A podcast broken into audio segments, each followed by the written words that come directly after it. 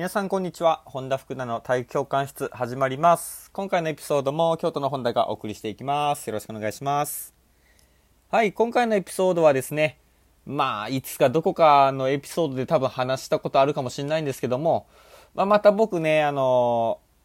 高いお買い物しちゃったんですよね。まあそういうお話をちょっとしてみようかなと思ってこのポッドキャスト撮ってます。はい、前回のエピソードでですね、僕動画編集を始めましたっていうようなものをね、えっ、ー、と、公に公開してみたんですけども、まあ、それに伴ってですね、パソコンを新調したんですよ。というのも、もともとね、2022年、2020年ですね、の、いつ頃かなか ?10 月とかですかにパソコンが壊れたんで、MacBook Air を、当時のね、えー、新しかったやつを買ったんですよ。まあ、ですけど、やっぱり、ね、動画編集していく中で、フリーズしたり、こうね、あの、ローディングがずっとずっと長く長々続いて、すっげえストレスがかかってたんですよね。やっぱパソコンのスペックもうちょっと上げないとこれ動画編集無理だなと思って、まあやっぱり2日、3日 ?2 日ぐらいかな？ちょっと悩んだんですよ。パソコンどうしようかなって、でもお金高いなとかってね、考えながら2日ぐらい悩んだんですけども、えー、これ撮ってるのが2022年の2月22日の夜23時ぐらいですけども、いやー、そのね、今日買ったんですよ、パソコン。というより今日取りに行ったんですよね。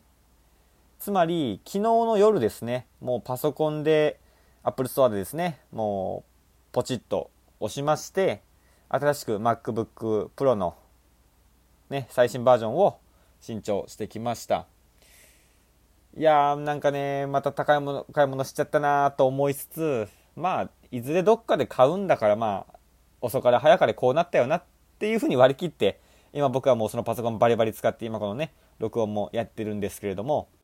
ここで今日のね、えー、メインの言葉をねお伝えしていきたいんですけども、まあ、どこかでお伝えしましたね。迷う理由が値段なら買え。買う理由が値段なら買うな。っていう言葉ですね。やっぱり僕はね何か買う時ってこの言葉をね頭の中にスッといつも出てくるんですよね。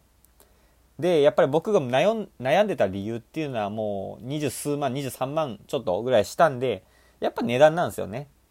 23万出せる金じゃねえよなとか考えながら、まあ2年24回払いとかでしたら全然月1万ちょっと1万数千円そんないかないか。ぐらいかなとかって考えたんですよ。じゃあもう迷ってる理由がやっぱ値段なら俺すぐ買った方がいいよなと思って、まあ夜だから判断が鈍ってたのかもしれないですけども、もうすぐにボタンを押しました。で、朝一に、えー、Apple Store まで行って取ってきたっていうような流れになってます。いや、やっぱりね、でも遅かれ早かれどこかで買う羽目にはなるんですよ。それが今だったのか、まあ、1ヶ月後、2ヶ月後、半年後、1年後だったのかの違いかなと思ってます。じゃあもし1年後に買うんであれば、まあ、今買って、じゃあその1年後買うであろう、その1年間の間に何か生み出して元取るようなね、売り上げが立てばもうそれだけでチャラになっちゃうじゃないですか。だからその迷ってる1年間があるんなら24回バラにしてでも無理してでも、まあ、先に買ってしまった方がやっぱ早いよなっていうふうにいつもいつも思います、まあ、実際に迷う理由は値段だけだったのでもう僕は即決して購入しました。迷うってことはなんか自分でもうすでにそれに価値を感じてる状態なんですよね。それに対して値段がまあ高いとか安いとかって感じると思うんですけども自分が価値を感じているのであればもう買うっていう方向に踏み切るのもまあ一つ手になるのかなというふうに今回の件でも改めて思いました。もちろんね何でもかんでも欲しい欲しいで買うっていうね浪費状態はね非常にまずいとは思いますけれども、まあ、何か自分にはこれは必要だ。遅かれ早かれいずれ買うことにはなるだろうなっていうものに関してはもう少し無理をしてでも手元に先にね、えー、なるべく早く持っておいた方が、まあ、長いスパンを考えてでもいいんじゃないのかなというふうに思ってます。はい、ということで、まあ、パソコン新調しましたし、ハイスペックになったので、まあ、さらに仕事のペースも上げて、できることも幅も増えるでしょうから、もっともっと僕自身も活動を増やしていって、もっともっとハイペースに作業できるようになると思いますので、いち早く元を取れるように僕も頑張っていきます。はい。ということで今日はそういう、まあ僕が新しくパソコン新調しましたっていうエピソードから、ね、あの、いつもの言葉ですね。買う、あ迷う理由が値段なら買え。買う理由が値段なら買うなっ